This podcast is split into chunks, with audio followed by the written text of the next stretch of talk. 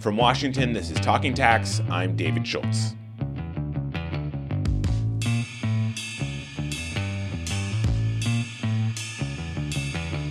Today, we have two discussions for you from the recent Bloomberg Tax Leadership Forum, both of them focused on global tax issues. In a bit, you'll hear from Holly Paz, the acting commissioner of the IRS's Large Business and International Division. But first, we're going to hear from Grace Perez Navarro, head of the OECD's Center for Tax Policy and Administration. It's been a pretty big couple of years for the OECD with the progression of its two pillar plan to reshape where and how multinational companies pay taxes.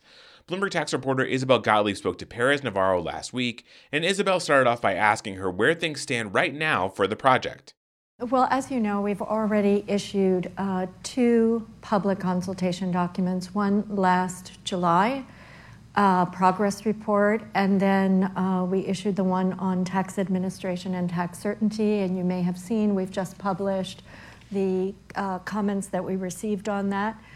So um, that is a big, big chunk of the work on Pillar One. There are still some other pieces of Pillar One that we are working on, and we have a few Christmas presents waiting for you in December. We will be releasing a public consultation document on Amount B, which you know is part of the project that is focused on simplification of transfer pricing, uh, in particular in trying to address the issues and challenges that developing countries face in applying uh, the arm's length principle because largely because of the lack of comparables in developing countries. So that will be, uh, we hope, coming out in early December. We will then also uh, be issuing a public consultation document on the issue of unilateral measures and relevant similar measures. As you know, part of the whole reason we're doing Pillar One is to try to eliminate all of these unilateral, uncoordinated measures. And so that will be coming out. So those are two, the, the sort of final pieces of the overall package. Then, of course, in order to implement all these different pieces, we are developing a multilateral convention um, in order to implement the Amount A, the new taxing right, the reallocation of some portion of residual profits. So we have been working on that multilateral uh, convention uh, in parallel with the development of all of these different rules. So that is uh, a key challenge. Uh, we have uh, been moving ahead, and with the parts of the project that are already stable, we've been developing the different parts of the convention. We need to finish uh, the text of the convention uh, sometime in the spring so that countries then have sufficient time before the, the actual signing of this convention to have it reviewed by their foreign affairs departments, et cetera. Uh, but the aim remains to have a signing ceremony um, in June or July of uh, next year. And to get to a place where there's a convention text that everyone can sit down and decide whether they're going forward or not. Um, so far, we've seen consultation papers. None of those are consensus documents yet. Um, so, how do we move from where we've been, those non consensus consultation papers, to the level of agreement that brings us forward into the convention? Well, that is um, the big challenge here um, because we have uh, around 140 countries sitting around the table. Each one has its own areas of interest, and there are multiple different pieces of this whole package. There's the tax certainty, there's the, you know, the sourcing and nexus rules. There are all kinds of different parts to this puzzle. And what we need is to have um, the definition of those different pieces so that then countries can do what I call the grand bargain um, you need this, this big negotiation then to agree, because of course, no country wants to start conceding things uh, on different issues, even if they may know where they may ultimately land on a particular issue. But they don't want to give something up now, not knowing what the other pieces will be and what others will, in effect, trade for that. So we need to have um, that kind of big bargain discussion in the coming months and that'll be early next year? Yes, that would need to be early next year so we can finalize the text and so that we can then move to the, the next phases of, of the convention, finalizing it. And turning to the convention, um, there's text as part of the deal that the convention will come into force when a significant majority of countries have ratified it. It's broadly understood that includes the US. Um, can you confirm the US would have to ratify the? Well, I think for Pillar One to make sense and to work, you would need the US on board because this is where some of the largest multinationals are based. And the whole point of this is really to get into a place where we have um, countries agreeing, both the countries where the multinationals are headquartered, but also the countries where they operate agreeing. Now, if you only have the countries where they operate agreeing, that you won't have your reallocation of, of taxing rights. So you would need large countries, including the U.S., to be part of uh, the convention. And how do how do we get from where the U.S. is, which seems a bit skeptical, to to saying yes, and presumably this is a Senate vote. What do you think has to happen? Yeah, I think what has to happen is um, what has to happen in every country, not just the United States. You need um, the, the Senate and business, which influences the Senate, um, will have to come uh, to a conclusion that they're better off signing this multilateral convention as opposed to facing a world where we have uncoordinated unilateral measures, whether they're digital services taxes, whether they're new significant economic presence tests, or other measures designed to address the issue of the fact that there are some very large multinationals where they end up not paying uh, tax in certain countries because of the way the current rules work. And so um, that is the calculation that every country at the end of the day will have to make before they, before they sign and then uh, before they ratify, although presumably most countries, once they sign, will move forward and ratify. It's a little bit different in the United States, but but that's the calculation that governments will have to make is are we better off in a world with unilateral measures with possible trade wars at a time when we're having a real war, when we're having this inflationary crisis and uh, you know, I think that is just the calculation that each government will have to make. You mentioned the support of business for the deal playing into the Senate's decision. Do you think business is there yet? on supporting Pillar One? Well, I think as everyone in this room and watching this webinar knows, that business is not necessarily um, unified in terms of how they perceive this. Um, every business is going to look at this in terms of whether they see themselves as winners or losers in this whole uh, game. But I do see business actively and constructively engaged.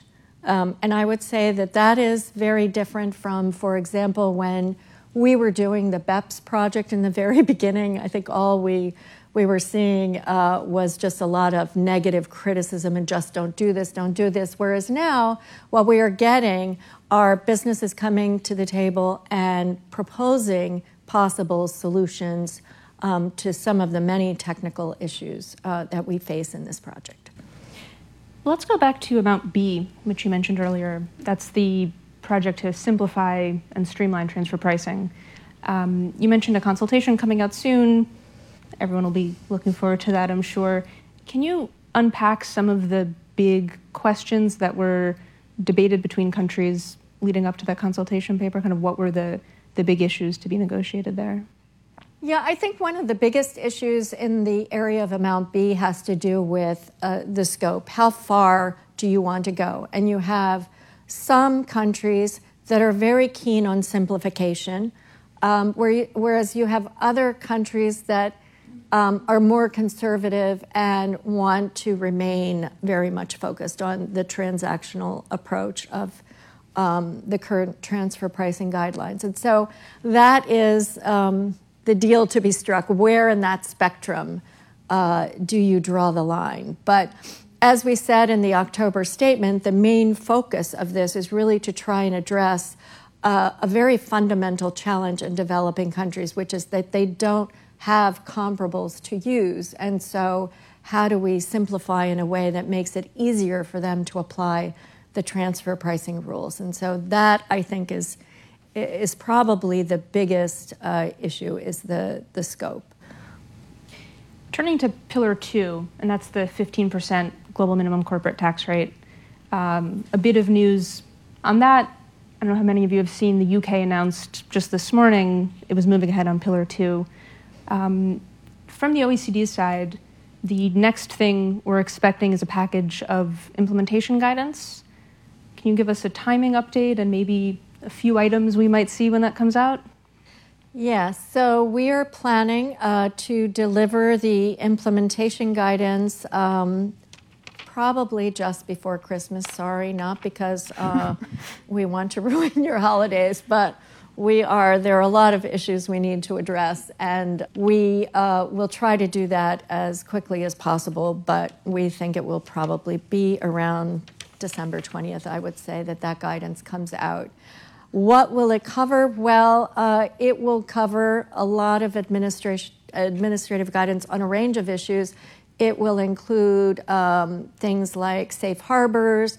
It will include a peer review process, setting that out, and it will also include the information reporting, um, model information reporting return. And that's the model form businesses yes. would use. Um, and I, I mentioned the UK. There's a lot of other countries that are on the verge or, or already moving ahead. Um, what do you see as kind of the path forward for Pillar Two over the next year or so? Well, I think, as you say, um, there are a lot of countries that are moving ahead to implement. We've already seen, well, today we saw the UK um, make an announcement, but we've already seen countries like Switzerland, Canada, Australia. We had the five uh, EU countries that said whether or not there is a directive, they will move ahead. Um, I think Belgium established some legislation in anticipation of Pillar 2 uh, coming forward. And the other thing that uh, we are hearing is developing countries are um, preparing to implement Pillar 2. They see um, the, the QMDTT, the qualified uh, minimum tax, as being uh, very beneficial to them. So uh, they're I know that with ATAF, they're developing something, the African Tax Administration Forum uh, model QDMTT for them to implement. So I think it's pretty clear that an awful lot of countries will be implementing um, as soon as we get all this guidance out. So that's very positive. That was the OECD's Grace Perez Navarro speaking with Isabel Gottlieb. Now we turn from the OECD to the IRS. The agency's Holly Paz, who leads its large business and international division, spoke to Bloomberg tax reporter Michael Rapoport, and she started off by talking about how her division will use the new funding it received from Congress earlier this year. Uh, the agency has set up a new office that to lead efforts to transform the agency following the passage of the IRA. It's called the IRA 2022 Transformation and Implementation Office, and that office is leading efforts to develop an operational plan that will be provided to Treasury by by mid February of next year, and that plan will lay out in more detail how we plan to utilize the additional funding from an LB&I perspective, you know, the additional funding, you know, will certainly provide resources not just for enforcement, but for taxpayer service and technology enhancements as well. We expect, you know, enforcement efforts to be focused on many of the areas for which LB&I has responsibility, uh, particularly large corporations, large pass-throughs, and high-income, high-wealth taxpayers. Uh, let, let's um let's now drill down into, into some specific issues that LB&I is, is, is, is addressing. Um, as you know, just yesterday, the IRS decided to, uh, they withdrew and replaced a, a revenue, a revenue procedure that dealt with uh, the process by which taxpayers uh, inform the IRS about uh, potential errors in, in, in their uh, in their filings before, uh, before or at the same time an audit begins. Can you talk a little bit about exactly what, what the IRS did and what the effect is going to be? Sure. And this was an effort that had been in the works for quite some time, a couple of years now. Uh, specifically, we replaced RevProc 9469 with a new revenue procedure, Revenue Procedure 2022 39. Uh, and it is uh, intended to clarify which taxpayers can make disclosures to avoid the imposition of accuracy related penalties. The old guidance had been tied to our CIC or coordinated issue compliance program that actually no longer exists and has not been in existence for several years. So the new guidance was intended to identify, and the CIC program was really more of a continuous audit program. We've now moved to large corporate compliance, which is really a, year by year analysis of risk using data analytics. So the, the open question had been, you know, it, what taxpayers should be eligible to make these disclosures, which taxpayers are sort of more in a continuous audit posture, even under the large corporate compliance program. And that's what the guidance defines. And specifically, what the revenue new revenue procedure provides is that uh, both corporations and partnerships uh, who have at least four out of returns for at least four out of the five preceding tax years uh, under examination in either large corporate compliance, the old CIC program, or our large partnership compliance program, or any successor program, that they're eligible uh, to, to, make these disclosures. The guidance is effective for exams that begin after issuance uh, yesterday. Okay. Um, let, us let's, uh, let's talk about one, uh, one of the big issues that the uh, LB&I has been dealing with this year, the um, uh, expanded disclosure re- regime on foreign income on, on schedules K2 and K3. As you know, that that's uh, kicked up a big fuss among uh, some preparers who think that it's an unnecessary burden. Can you talk about um, w- where that process stands and then how you think that's gone, and then whether you expect any further action to modify that that process? Sure. We actually just recently issued the instructions uh, in draft form for tax year the tax year 2022 form. Uh, the, the, and we had a comment period open on those instructions. The comment period just ended on November 8th. So at this stage, we are evaluating all of those comments we received on the draft instructions, and we will be making adjustments where feasible. We are hoping to finalize the instructions as soon as possible so that taxpayers can start planning for tax year 2022 filings. Uh, I do want to note the draft 2022 instructions do provide a new exception, which was based on a lot of the comments we had heard from the public over the last year. That new exception is called the domestic filing exception, and it exempts uh, taxpayers from filing schedules K2 and K3 when there is no or minimal foreign activity and all the direct partners are U.S. individuals. There are some notification requirements with a certain time frame as part of the exception, uh, but that you know that was feedback that we heard and have taken action to address those concerns. Uh, there's a number of other changes besides that new exception, again that were based on comments that our external stakeholders provided. Another another issue that that I know that a lot of taxpayers have expressed concerns about that, that LB&I has been dealing with is the process for claiming refunds under the uh, research tax credit. Uh, and, and, and the IRS has extended the transition period during which taxpayers making those claims uh, can, can kind of have an easier time of it. Uh, uh, uh, how, how is that process going? And, and, and what, do you, well, what do you say to those practitioners who, as you know, have voiced some concerns about whether that, that compliance challenges could discourage some taxpayers from seeking those refunds in the first place? We are starting to see better information from taxpayers uh, now that the uh, you know that the guidance has been in place for some time. I do want to point out that we did, you know, initially when uh, the the memorandum came out, we provided transition relief that went through January 2023, whereby a taxpayer, if we found that a taxpayer was missing one of the required items, we would correspond with the taxpayer and give the taxpayer 45 days to respond, providing that additional information. Uh, that initial transition relief was set to expire in January 2023, but we just recently extended that transition relief to January of 2024, uh, just so folks have more time to get accustomed to the process. You know, as far as the the burden, you know, our position is that the legal memorandum that was issued really just set forth in one place the existing case law on the topic. It didn't really establish or create new law. It rather synthesized the existing requirements for a valid claim for refund according to the case law. We also think that you know the information that we're requiring to be provided is the same information that taxpayers must use when determining whether they have a valid claim for refund and calculating the amount of that refund. But we do continue to engage with stakeholders to understand their questions and concerns from their line of sight. Uh, we do think, you know, that the process, you know, that this these requirements for the claims process are beneficial for both IRS and taxpayers because they will significantly improve the upfront workload selection and deselection so that we're not selecting for examination a claim that's very low risk, which is beneficial to taxpayers.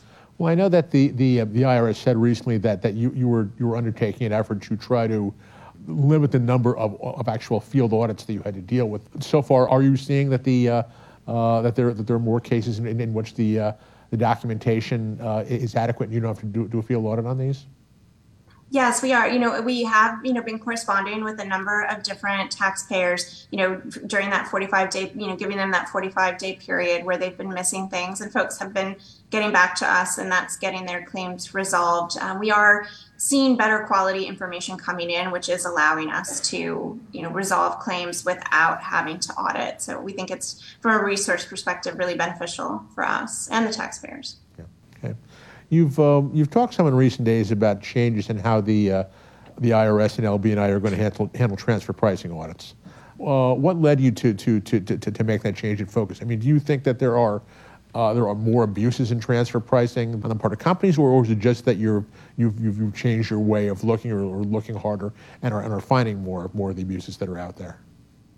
Yeah, we're just refining our thinking in transfer pricing. We have a number. You know, this is obviously an issue that is, you know, really pervasive in LB&I examinations. You know, vast majority of the returns uh, that we select for exam have some transfer pricing issues on them. So we're always trying to improve the way we are addressing those issues. So we've got a number of different things uh, underway in the transfer pricing area. Even before the passage of the Inflation Reduction Act, we had been looking to hire a significant number of economists, tax law specialists, and other personnel who have transfer pricing expertise. Um, we're also collaborating with TEI on a project to examine how to enhance better cooperation, communication, and efficiency during the audit process when you have transfer pricing issues you know, we're obviously continuing to expand and refine our use of data analytics so that we can identify the highest risk issues for audit.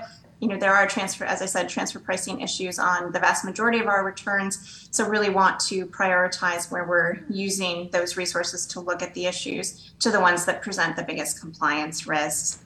Uh, we are continuing to expand our use of the International Compliance Assurance Program and joint audits with other tax jurisdictions.